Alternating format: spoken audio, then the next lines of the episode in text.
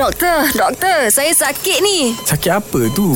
Nak tahu, dengarlah doktor, doktor.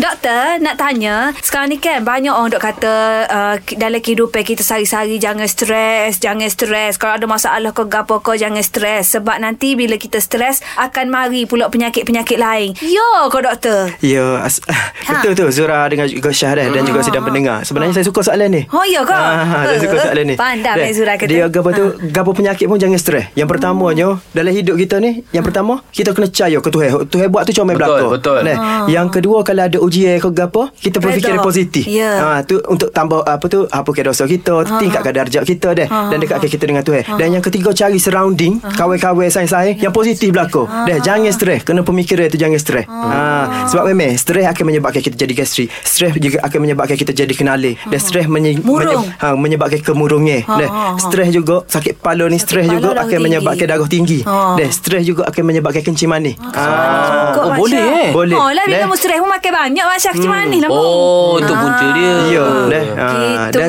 stres menyebabkan serangan jantung. Bila dah kolesterol naik, kecil manis meningkatkan serangan jantung dah. Stres boleh menyebabkan serangan jantung. Stres juga dah ada kecil manis, kolesterol tinggi, kecil ma- ah, apa tu darah tinggi, boleh menyebabkan stroke. Oh, Ah. Okey. macam-macam lah. Maknanya kalau stres di tempat kerja, uh-huh. cuti lah. Ya. Nah.